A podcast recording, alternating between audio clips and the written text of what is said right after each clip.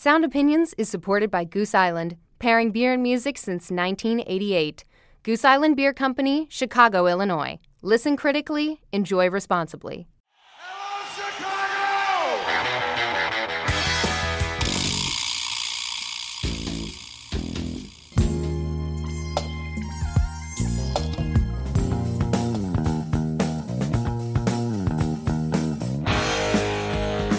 From W B E Z Chicago and P R X, this is Sound Opinions. I'm Jim DeRogatis. And I'm Greg Cott. This week we talk with Susan Jacobs, the music supervisor for H B O's Sharp Objects. It's her job to pick songs that elevate the visuals to another level. It's always about what's conveying the emotion that the director wants to convey. As you know, I always tell people music is a point of view. Our job as supervisors is to make sure that everybody's understanding the different points of view that are possible. Plus, we'll review new albums from Prince and singer-songwriter Sam Phillips. That's all coming up on Sound Opinions. You're listening to Sound Opinions, and uh, later in the show, Jim, we're going to talk with Susan Jacobs. She's an Emmy-winning music supervisor. That means she's the person that picks the songs you hear in shows like uh, Sharp Objects and Big Little Lies. She's also been the music supervisor for a number of movies, working with people like Spike Lee, David O. Russell, on and on. She'll talk with us about how she decides what's the perfect song for every scene and how she got Led Zeppelin, of all people, to agree to their music being used. That's coming up later in the show, Greg. But first, we've got some new music. Never meant to cause you any sorrow. Never meant to cause you pain. Don't wanna one time see you like pain, yeah.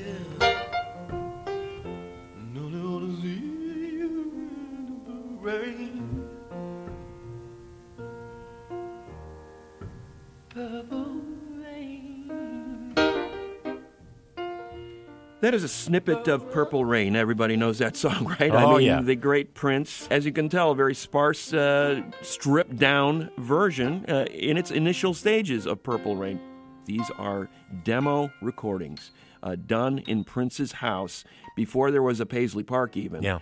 Uh, sitting at a piano with a microphone and working out songs. And that's the name of the new posthumous Prince album, Piano and a Microphone, nineteen eighty-three. What a career he's had uh, since his death in two thousand sixteen. The vaults have become uh, open oh, yeah. to the public. We'll see uh, what this produces, because in the past we've seen uh, some uh, some vault Uh, projects, uh, the Jimi Hendrix estate, uh, the Doors, et cetera, since Jim Morrison's death, where there's been a ton of recordings coming out uh, posthumously. Uh, that is starting to happen now with Prince's music as well. We're going to evaluate uh, the, the merits of this project, but first, uh, let's play a track from it. It's a track called Mary, Don't You Weep, uh, the great uh, nineteenth century spiritual mm-hmm. that has been in the gospel canon for centuries, as performed by Prince, from Piano and a Microphone, nineteen eighty-three, on Sound Opinions. No, Mary, don't you weep. Oh,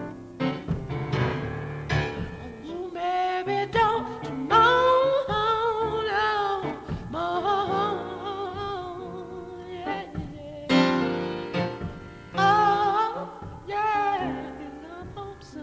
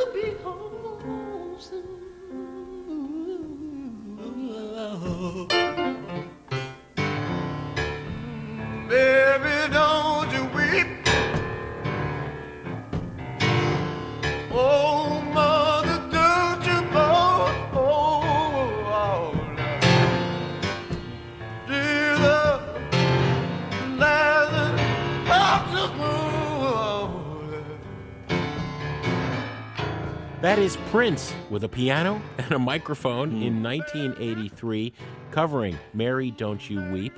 Uh, I don't think he tops Aretha Franklin's version on Amazing Grace, but it is an extraordinary uh, version of that song, Greg. Uh, you neglected to say it was recorded by an engineer, this album, Piano and a Microphone, nineteen eighty-three, on cassette. Mm. And at one point, you can hear Prince talking about, you got to flip that over now, right? Cassette, kids, was an antiquated uh, technology. Oh, never mind. Um, you know, I am saddened by what is certain to be forty or fifty years of posthumous grave robbing of Prince's vaults. Would he have released this? I don't know. Is there interest there for people who love Prince? Absolutely. You know, the stakes are not high. He's playing for the joy of playing. You can see songs develop. Uh, you can see sides of his personality, as with Mary Don't You Weep. I also really love the unreleased song Cold Coffee and Cocaine. Last time, baby, I eat over your place. That's all I get is just a cup of cold coffee, cocaine, and your ugly face. Look out. Uh, Prince heads talk about his Jamie Starr character, mm. right? You know, the street hustler, the wiser. You know, all right. You know, Mary and, and, and Cold Coffee and Cocaine are the only revelations here. This is not a great lost Prince album like, say, The Black Album, the hard funk record he had to shelve in nineteen eighty-seven. We all scoffed it up on bootlegs, didn't come out officially till nineteen ninety-four. Are there equivalents like that in, in these vaults? I don't know. There are revelations here. I just don't know if I'll ever listen to it again. You know, I disagree with the I'll never listen to it again remark. I mean, that's your taste. My initial reaction to this record was that it was uh, it was kind of a throwaway. Okay, what's what's this all about? Why is this even coming out? And the more I listened to it, I sort of got pulled into the idea that we're getting a window into process here. And we so seldom got that with Prince. Um, you know, he was very big on releasing finished records. In fact, there's tons of finished records in his vaults that right. haven't come out. Uh, so why this one? He hadn't made Purple Rain yet. Right. You know, he's on the cusp of something really extraordinary, but we're seeing how his mind works. And what I loved most about hearing this is his virtuosity as a pianist, uh, first of all, uh, and the joy he brings to the performances. The fact that he seems to be so unfiltered and realizing, hey, I'm just sort of messing around here, just yeah. following my mind, letting it wander. Uh, is pretty fascinating. I mean, there's basically a, a, a thirty-minute string of unbroken music here where he's just flowing yeah. one piece into the next. You know, a snippet of Purple Rain, a snippet of Joni Mitchell. In my body like a holy wine, so bitter. That great gospel track that we just played, which, by the way, he totally reinvents. Yeah, it goes I mean, somewhere. The, yeah, he, he has, takes it out of church. There's no he biblical, takes it to Saturday night. The yeah. biblical scripture isn't there anymore. And Mary's now a real person who's, yeah. uh, your lover's not going to come home, Mary. Right. Mary, don't you weep, you know. He's uh, he's talking about some other subjects there. He's blending the sacred and the, and the profane. Mama, don't you move.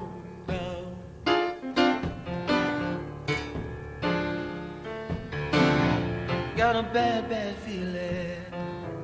Your man ain't coming home. Uh, so I love that aspect, and, I, and I'm glad you mentioned Cold Coffee and Cocaine. You know, uh, Jamie Starr is just another way of saying I'm ripping off James Brown here. Now, I'm not going to recommend this to everybody, uh, but man, if you're a Prince fan, this is the, this is manna from heaven, as the man might say. Yeah, but if somebody spent two years and went through what is alleged to be, you know, a treasure trove in the vault, yeah. and just found those Mary Don't You Weeps, yeah. um, and, and gave us a whole album of that, you know, instead this is going to be, you know, he's going to be putting out records, you know, longer than he was alive. No doubt about it. There's going to be hundreds of Prince records before we're we're all gone. All mistakes have made us, they say we're made of stars. I spent all my disbelief on you and how far we made it before it all came apart. It's amazing what a girl can do with half a heart.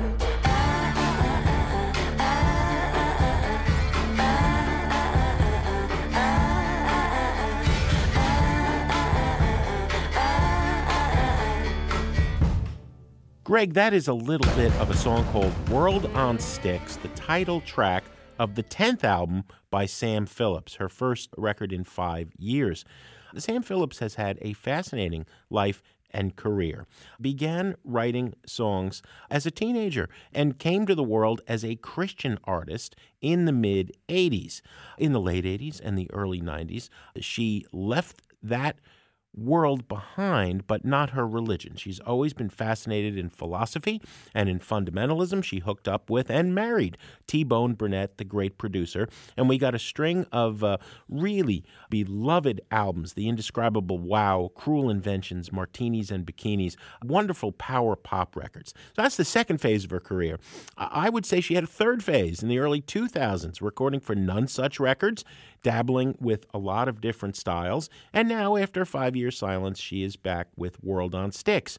Um, she has long been a songwriter's songwriter. Dare I say, almost Leonard Cohen-like in her acid wit, uh, and merging that, though, with, with these beautiful melodies at the best throughout her canon.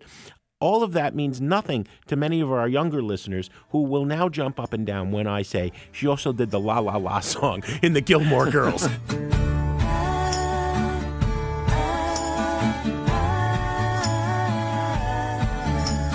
Right. I think there's a whole generation of people who only know that and probably didn't even know her name. Mm-hmm. So Leslie Phillips uh, rechristened herself Sam because it was a childhood nickname. What is she giving us on her latest album? Here is a track called How Much Is Enough by Sam Phillips on Sound Opinions.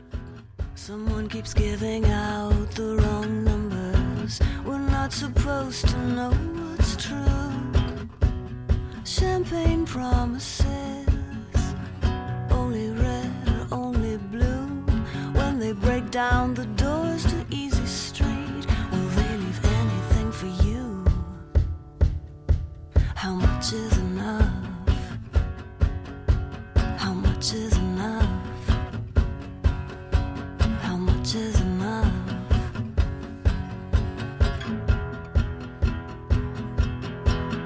I need more of the sky, more breath and sea.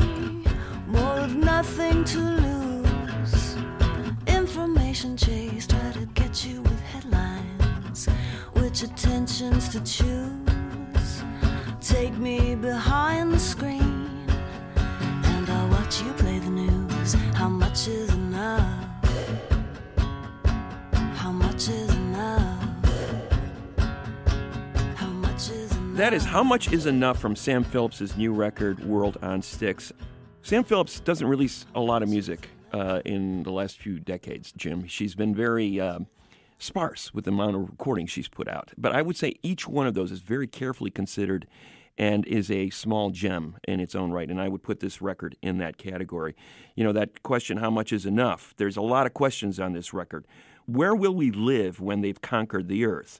When they break down the doors to Easy Street, will they leave anything for you? you this, is her, this is her apocalyptic yes, record. Yes, yeah. This is about, you know, we're on the precipice of an ecological disaster, and uh, she is going to, uh, you know, remind us of the fact that we are in a fragile place right now as a world. Our world on sticks, so brave, so small. It's a key line in the record from mm-hmm. the title track. And at the same time, you go, man, this is, sounds really oppressive. I mean, it sounds like I'm being lectured to, or what is this going to be? But the music, she she approaches the music with a light touch. Um, you know, she's a, she's got a great group of musicians that love to work with her, uh, especially that drummer, Jay Belrose. He's a incredible drummer. I think the orchestral feel he brings to his drumming to accompany the songs. And she also plays with a small string section, the section quartet, in fact, they're called, uh, that bring a real bite to their parts. It's not just mushy and soft.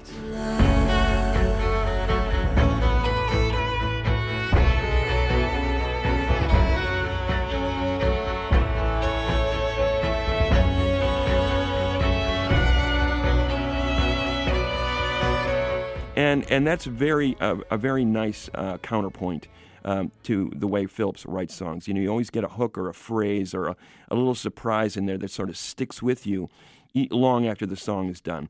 These are very, very sharply etched songs. There's not a wasted note on the record.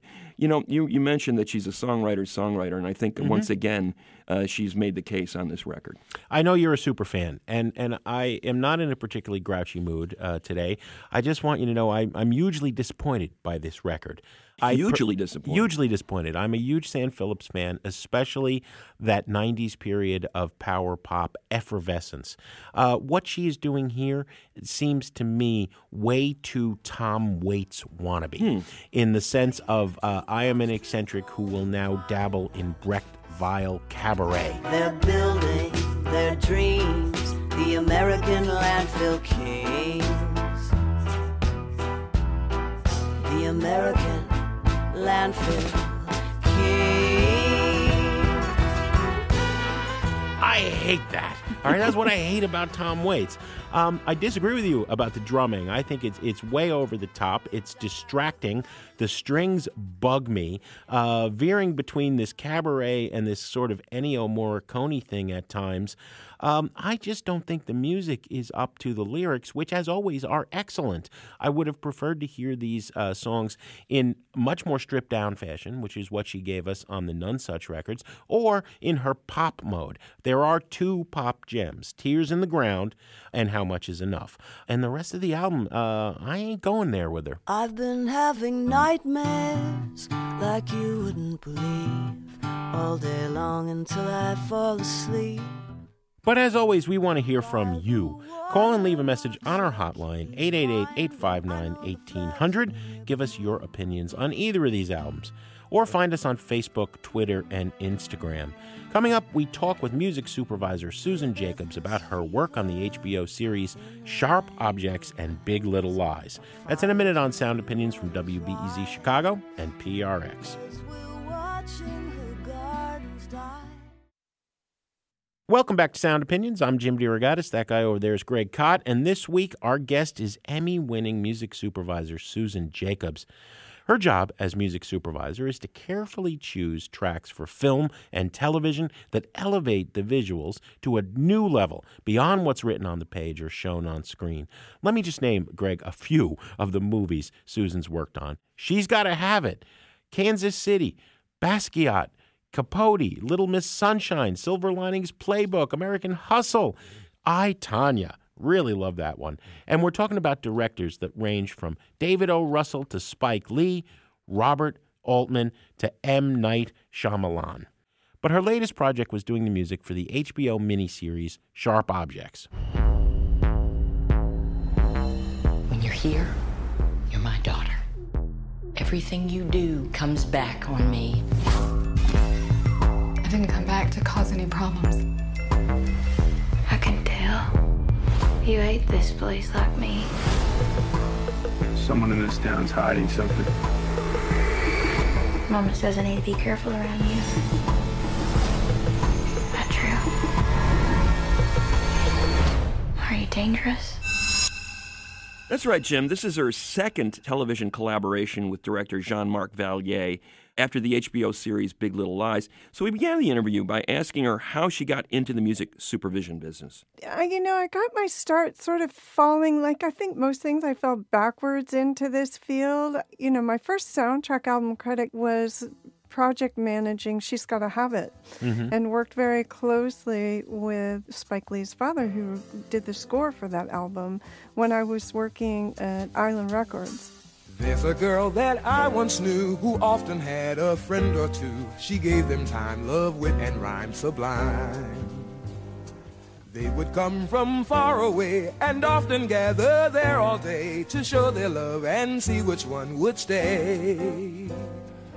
And then I went on to management. I kind of circled around this for a long time in different directions. And by the time that I actually knew there was such a job as music supervision, which came from a recommendation to Julian Schnabel for Basquiat, that was the first film I ever did on my own. You know, I approached it like, this is what my artist wants, Julian. This is what he wants, and I'm going to figure out a way to get all this music.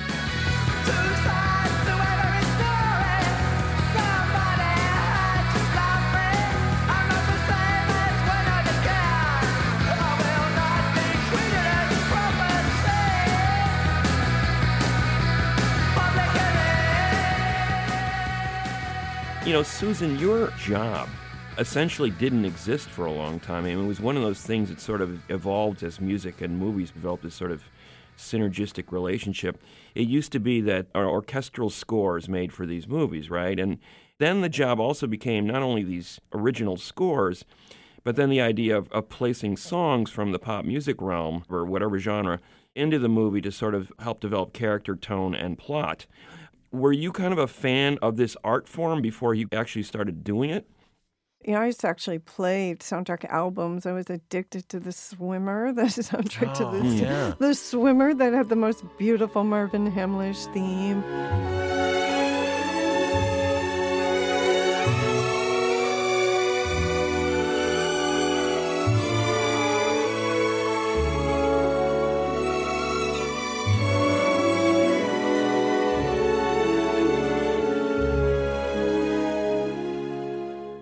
And Spartacus, and I think my record collection had almost equally soundtrack vinyl soundtracks as it did bands. Mm-hmm. You know, I've always found that interesting, and I, you know, never in a million years thought about it as a job. I didn't know that it was a job, and even when I came in, really a lot of supervisors were working directly with record labels and then putting their music into moving, where record labels are actually paying for mm-hmm, yeah. for supervisors and the music in the movies.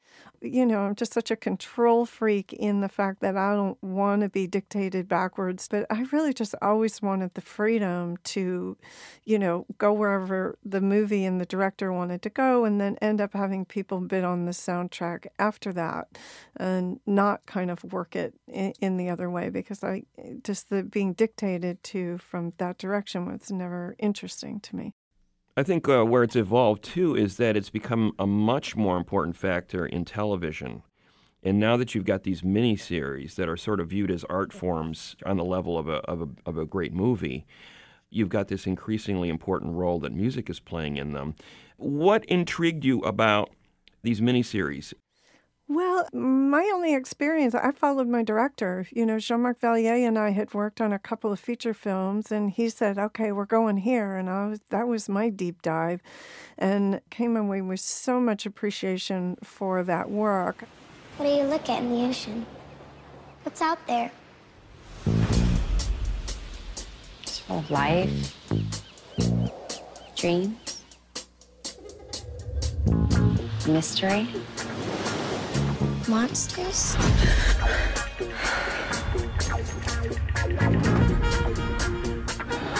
Who knows what lies out there beneath the surface?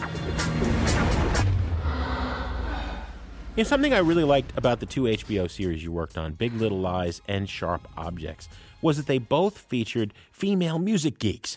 You know, I think too often in movies and T V, male characters are the ones who uh, are the messengers of the cool music, you know, the ones whose lives are saved by rock and roll. Uh, first, I want to talk about Chloe from Big Little Lies, who's this little six-year-old girl who loves music, and we're not talking about Disney songs. You know, she is listening to some pretty great stuff. Mm. P J Harvey, Charles Bradley. She's amazing. I mean, Chloe yeah. with her, her her precocious little iPod, you know, telling her dad, you know, which Elvis song he needs to play. No, no, no, Dad, you got to do this one. You know, she's a she's a already hanging out with the old seventies stuff, and uh, and then you know introducing Leon Bridges to her mom. And, yeah, yeah. You know, she's like she's an incredibly precocious young young girl.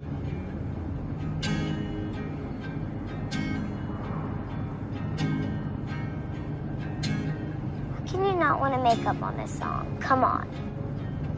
Been traveling these wide roads for so long. My heart's been full. This is a beautiful song, honey. Ten thousand miles gone. Take me to your river. I wanna go. Which, you know, it's very much how Jean-Marc planned it, because he doesn't use composer, so we are having to tell our emotive story through the licensed tracks, which is very unusual for any director to kind of know that going through, that I'm not going to use a composer and we're going to handle all these emotional beats through our, you know, through these characters. Mm. that's, a, I mean, so Chloe, you know, was really, she's the one that sort of was helping everybody narratively through her iPod tell that story. Well, there's also a character in Sharp Objects, uh, Alice, who helps tell the narrative with music on her iPod. She's a fellow patient in the hospital uh, with Camille, the show's protagonist. They were both dealing with problems with self-harm. Alice teaches Camille to use music, particularly Led Zeppelin, as a way to escape the internal uh, distress, the pain that she's experiencing. What I loved about Camille was that she didn't know anything about music. She gets into the hospital and she's there with this young girl that, you know, kind of looks at her and says, "What kind of music do you play or do you listen to?" And she's like, I don't I don't like music. I never really listened to music. And the girl's like jaw just falls on yeah, the floor. Can't believe that. And she's she's like, "What? No wonder you're in here, girl." And she's like, "Well, you're in here too, girl." And she goes, "But I can get out of here." Yeah. And that, I love that so much, that she could teach somebody older than her. She's a teenager looking at somebody in her mid-twenties and saying, "I can teach you how to fly out of here. You don't even yeah. have to be in here." Mm. And teaching the power of music to escape your situations.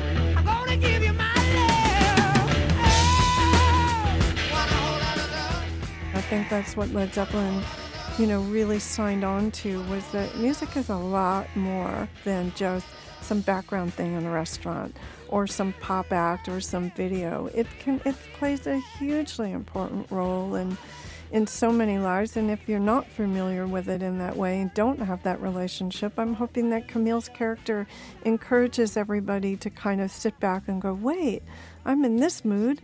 I'm going to put on this record and see what happens." Mm-hmm. And you can fly off, and it will totally change your mood. I think that's the importance of it. I guess the wind says, "Spin, sail away, leave the day way up high in the sky. And won't, but the wind won't blow. We really shouldn't go. It only goes to show that you will be mad by taking that step."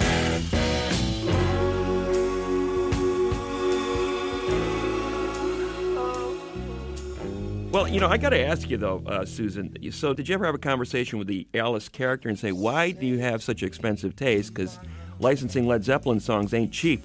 I wondered how that worked out, because they're notoriously difficult to, uh, you know, extract music from or allow their music to be used in films or, or, or T V shows. You know, when Jean-Marc knew that Led Zeppelin was his fantasy to be able to use it, I don't know if he ever thought this would really happen, but he put it in my hands and said, if I could find anything for Alice and Camille, this would be what it was. And I started working on that way before we started shooting.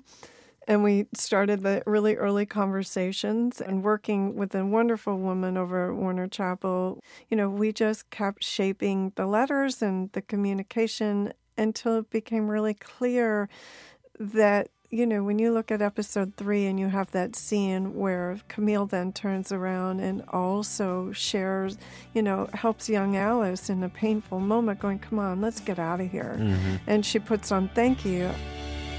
If the sun refused to shine, I would still be loving you.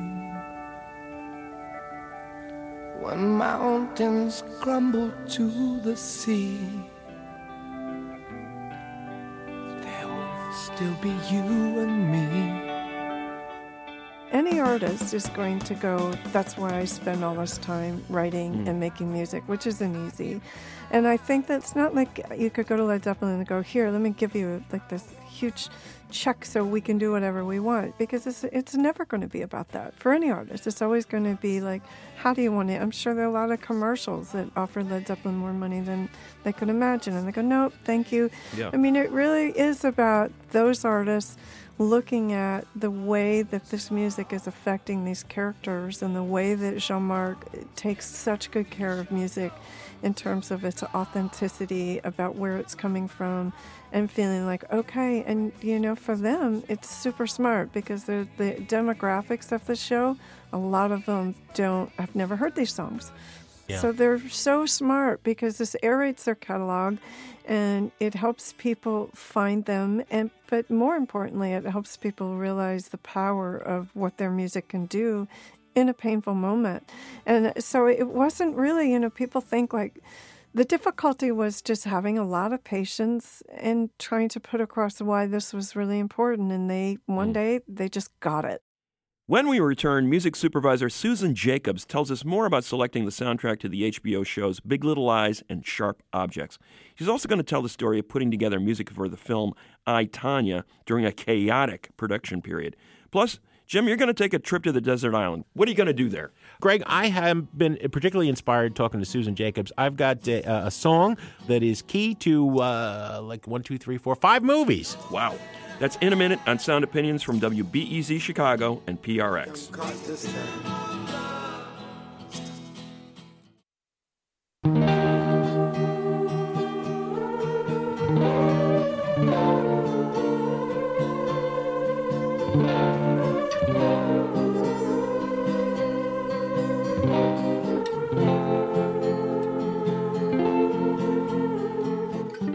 Welcome back to Sound Opinions. I'm Greg Kot. He's Jim DeRogatis, and this week we're talking with music supervisor Susan Jacobs. In two thousand seventeen, Jacobs won the first ever Emmy for music supervision for her work on the H B O miniseries Big Little Lies, directed by Jean-Marc Vallée. In that show in particular, Jacobs uh, profiled a lot of new artists, and in many ways, I think music supervisors are the new talent scouts in the music world, because they're introducing millions of people to relatively unknown artists. I- I'm thinking of somebody like Michael Kiwanuka, whose song Cold Little Heart was a theme song to Big Little Lies. And I know in my heart, in this cold heart, I can live all I can die.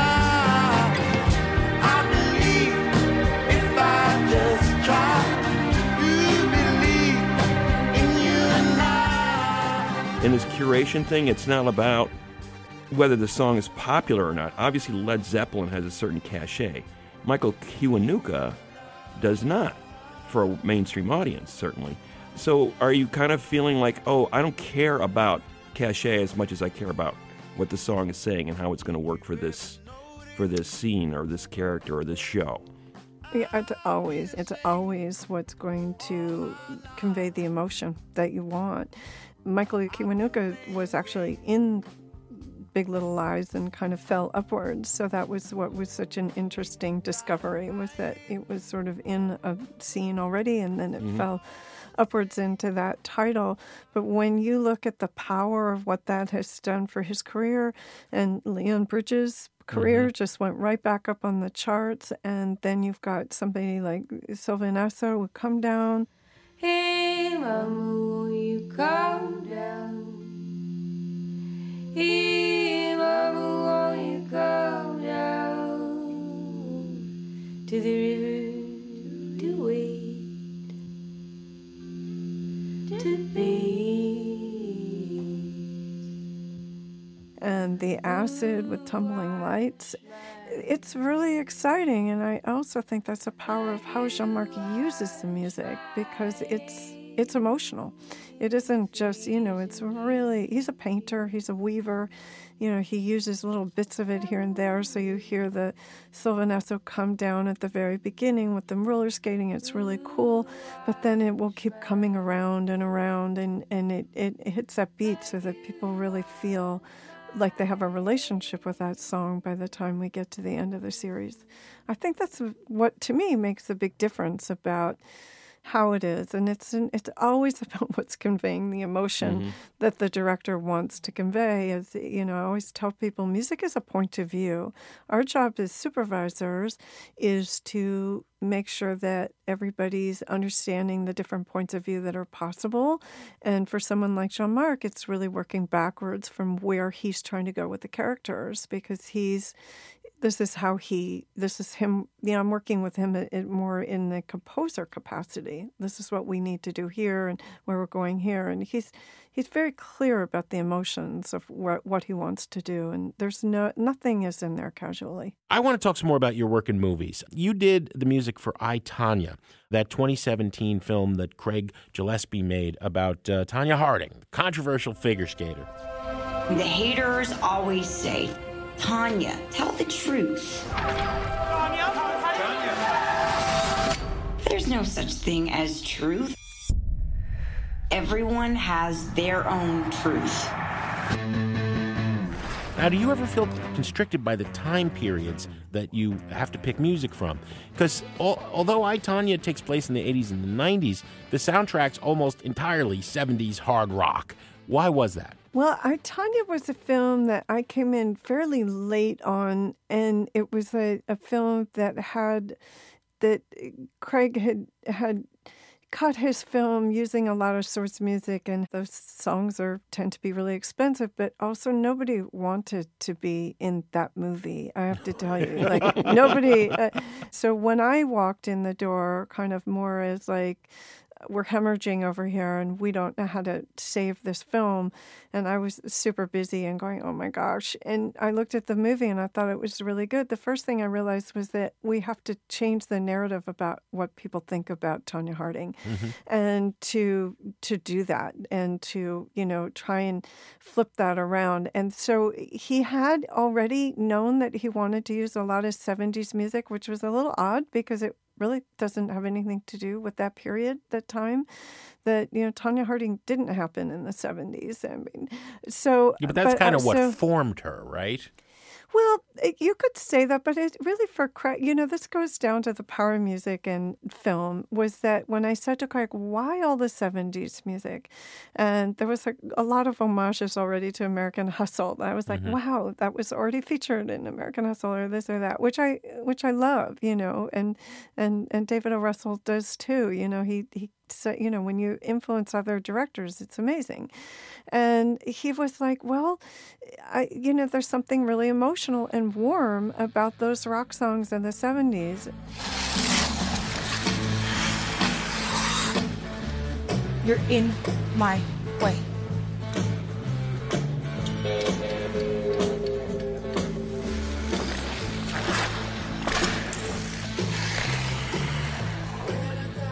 Who's that?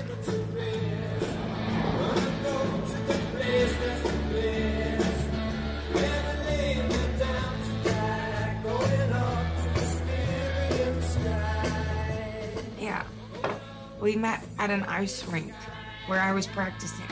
When you sit down and try and temp in eighties and nineties, you, you're right. You don't have the warmth of the scope of the sound of the seventies. So it really started with the picture. Picture first. Picture's always first. What's going to serve the picture?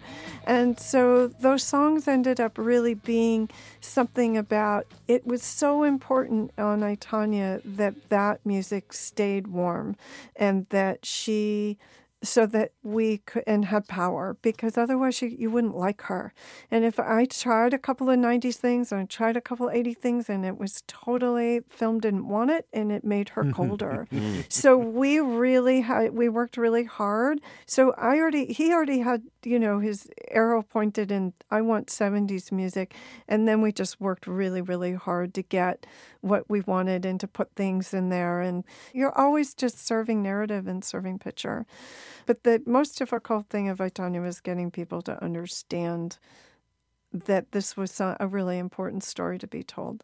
And, you know, we Mark Knopfler was so gracious because he had turned down the Dire Straits song Romeo and Juliet several times, saying, no, way. That was before I came on board, and then I reached out, spent four hours writing the right letter, sent it off, and sent him the first reel and said, I'm just asking you to take a look, and if you want to see the rest of it, let me know. And then I got a call from management and send the rest, and I knew that he would understand that that was actually a really beautiful use of Romeo and Juliet. So, um, what, do you like, like me? You're so pretty. I'm not.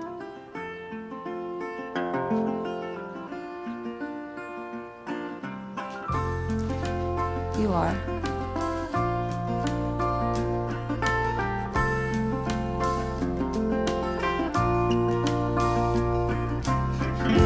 A love struck Romeo, sing the streets a serenade.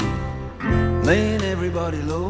Mm-hmm. And it was really great, but it was getting him. And then he wrote the sweetest note and said, thank you, Susan Jacobs. I would have never known. That was it. And he was so happy to be part of that film then. So I think it's really about communication, artist to artist, you know, what Craig's trying to do, why it's important, and why that music belongs there is a lot of it. And, you know, the same thing working on American Hustle or Silver Lining Playbook, which we had, you know, really early Alabama Shakes and very, very early Alt J. Alt J yep. was just a baby band mm. at that point. It's it's so great when you realize that you're getting this great marriage of of visuals and artists, and then also to see that. I was saying I went to see the most amazing E L O concert. They are out there playing. Jeff Lynne is playing the most amazing shows right now. And to see ten oh five thirty-eight Overture live just blew blew me up.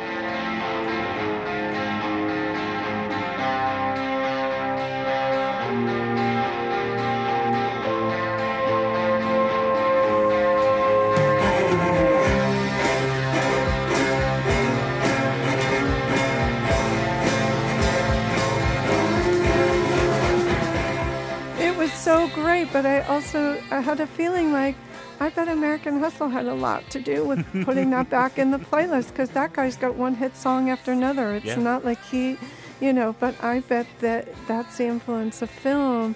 And you you know, you kind of think, I bet that gave a lot of new life to that song, because the crowd went crazy over it. Crazy. Yeah. It wasn't one of those, uh, you know, top twenty E L O, you know, greatest hits. It, it definitely no, and was he's a deeper got, cut. He's got a top forty. That, I mean, yeah. every song he plays, you can't believe, like, oh, my God, he wrote that too, and yeah. he wrote that too, and he wrote that too. Uh, it's kind of amazing. All right, I got one question for you. So you're the... Uh, music geek like us, in terms of, you know, how does how does music work in the world, and obviously you're a big fan of music working in film and T V. Besides your own projects, what if you had to say to anybody, give me an example of how music and audio and video can work together to create something, sort of a third thing that's the greater than the sum of the parts? What, what's your best example of that? Oh, go see Easy Rider. Uh, uh, yeah. Go see it. Go see The Graduate. And here's to you, Missus Robinson. Jesus loves you more than you will know. Whoa, whoa, whoa. God bless you, please, Missus Robinson. Heaven holds a place for those who pray. Hey, hey, hey. Hey, hey, hey.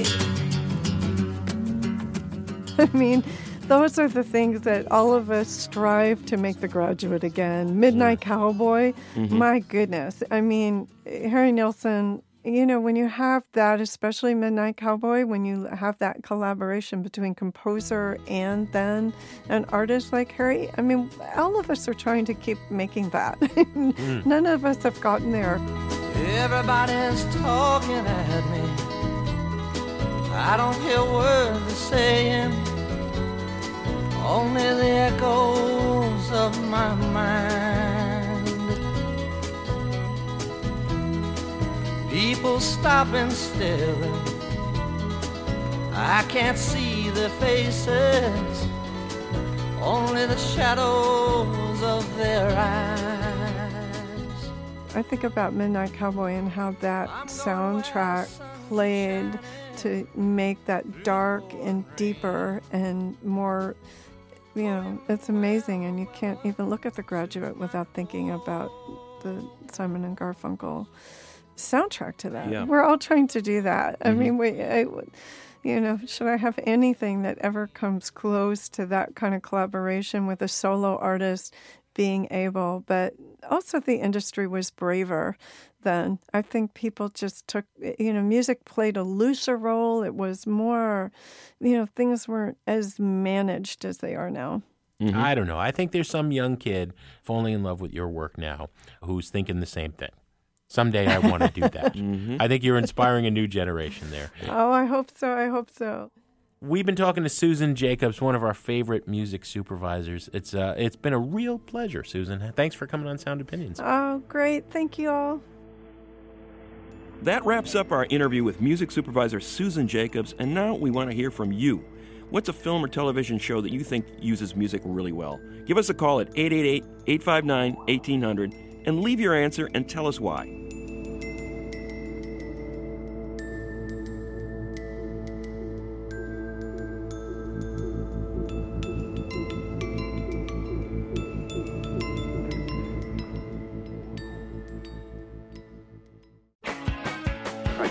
This whole island is bewitched.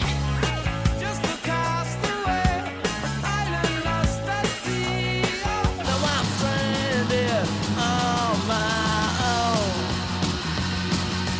stranded far from home. Oh, come on. You remember we were shipwrecked together? Stranded, I'm so far from home. Stranded, yeah, I'm on my own. Stranded, you gotta leave me alone. I'm stranded on my own, stranded far from home. As often as possible, we like to take a trip to the desert island, pop a quarter in the desert island jukebox, and play a track we cannot live without. Jim, this week it's your turn. Well, Greg, obviously, after that great chat we had with Susan, uh, movies and music and the perfect pairing of the two were on my mind.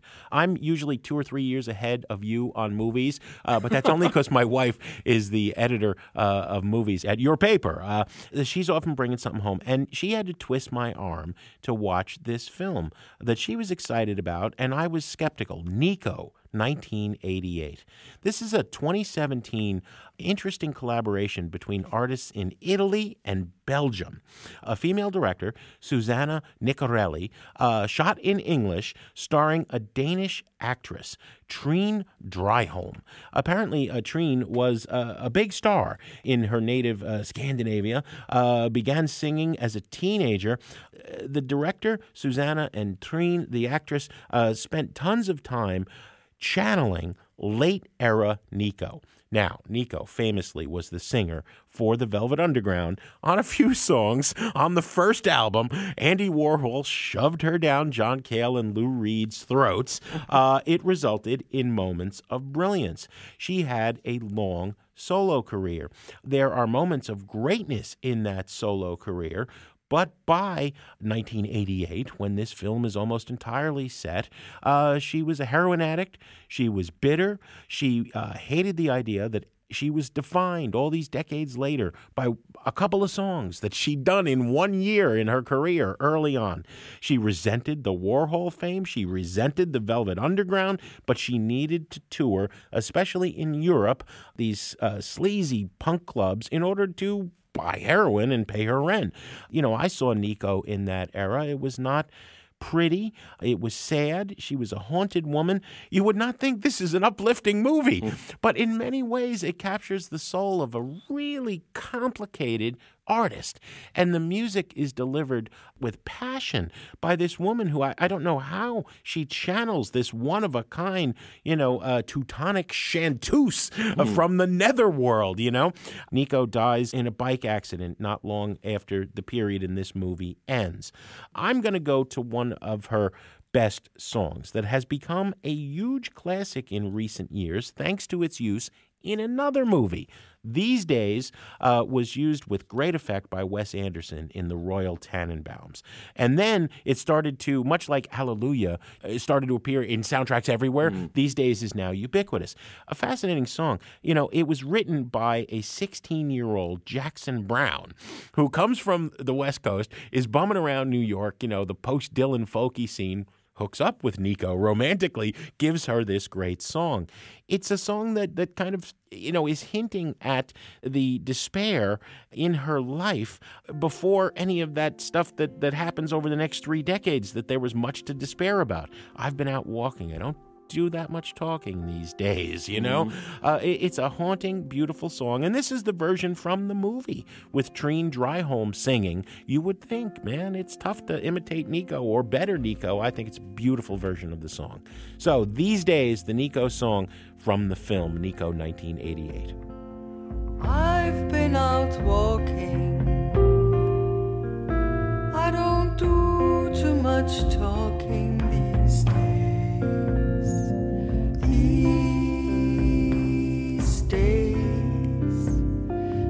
Days I seem to think a lot about the things that I forgot to do.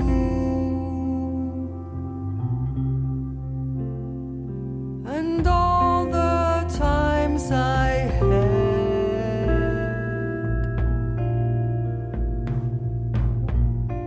the chance to. I've stopped my rambling. I don't do too much gambling these days. These days, these days I seem to think about how all the changes came about my ways. That is These Days uh, by the actress Trine Dryholm from the film Nico nineteen eighty-eight. You got to catch up with it, Greg. Great movie. That sounds uh, spooky, Jim. And uh, yeah. Speaking of spooky, uh, next week our show is Spooky Songs for Halloween. It's that time of year again. We're going to play some songs that are going to creep you out. You can find every episode of Sound Opinions at sound opinions dot org and subscribe to our podcast wherever you get those things. Sound Opinions was produced by Brendan Banaszak, Alex Claiborne, Ayanna Contreras, and Andrew Gill. And if I seem to be afraid to live the life that I have made in song, he's a believer. Pick up the phone.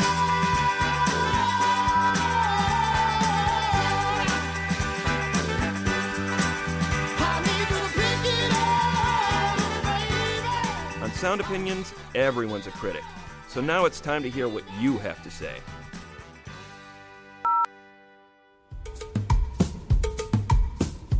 Hello, this is Ryan from Portland, Oregon. Uh, I wanted to tell you about a band, uh, Buried Treasure, that I'm just absolutely in love with right now. A band called Savila from here in Portland. Uh, three-piece, uh, guitar, drums, vocals, and they have this amazing blend of kind of Latin rhythms and some really, really cool guitar sounds.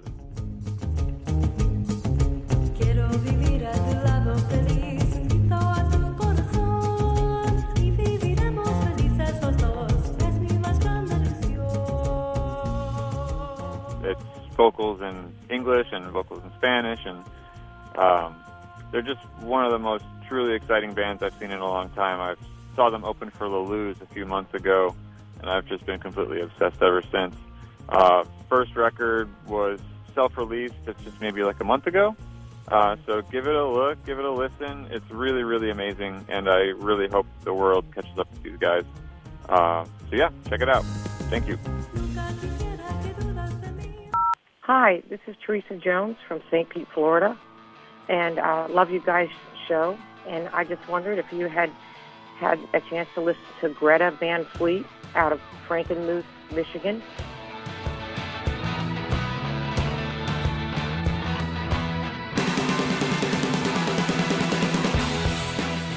Um, three brothers and a drummer that are uh, bringing back a new, fresh outlook on classic rock and roll. Oh, God, yeah,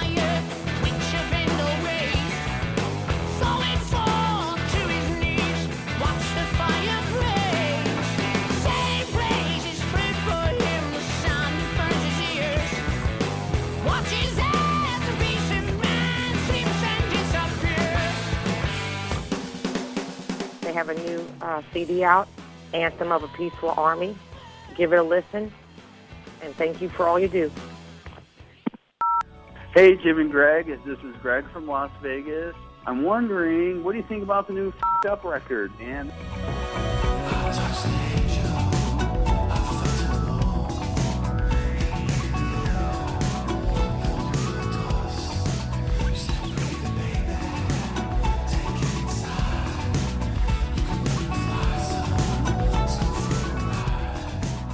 Super layered and, you know, I don't know, man. Anyways, you're part of my weekend. I listen with my cat, Yolo, and keep it up. Love the show.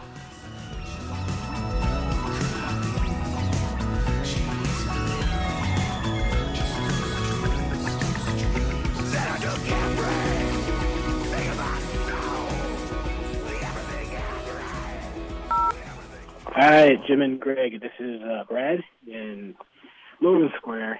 Um, kind of in the middle of the Disco and Seymour Stein episode number six sixty-eight, and um, got about halfway through the disco um, segment. I couldn't even make it through the whole episode because um, it, there, there's there's things going on in disco that are not about the music.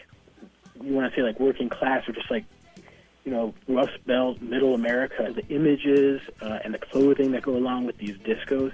People can't afford those clothes. You're not not going to relate to like the environment of what a disco might be. We won't settle for less. Don't be a drag. Participate. Clamps on the happy shell and roller skates. Roller skates. Good time. You know, I, I, I guess that's where I'm, where I see. The, the the attitude of the disco demolition sort of like coming from, I think, is a negative point of view, and I think it, and it is destructive. So that that is problematic. But at the same time, I think it there, there needs to be a recognition that um, this this was a genre and a form that like just didn't connect with a lot of America. Uh, thanks for doing what you do, guys. Uh, catch you next time. See you next time. Bye. No more messages. To share your opinions on Sound Opinions, call eight eight eight, eight five nine, one eight zero zero.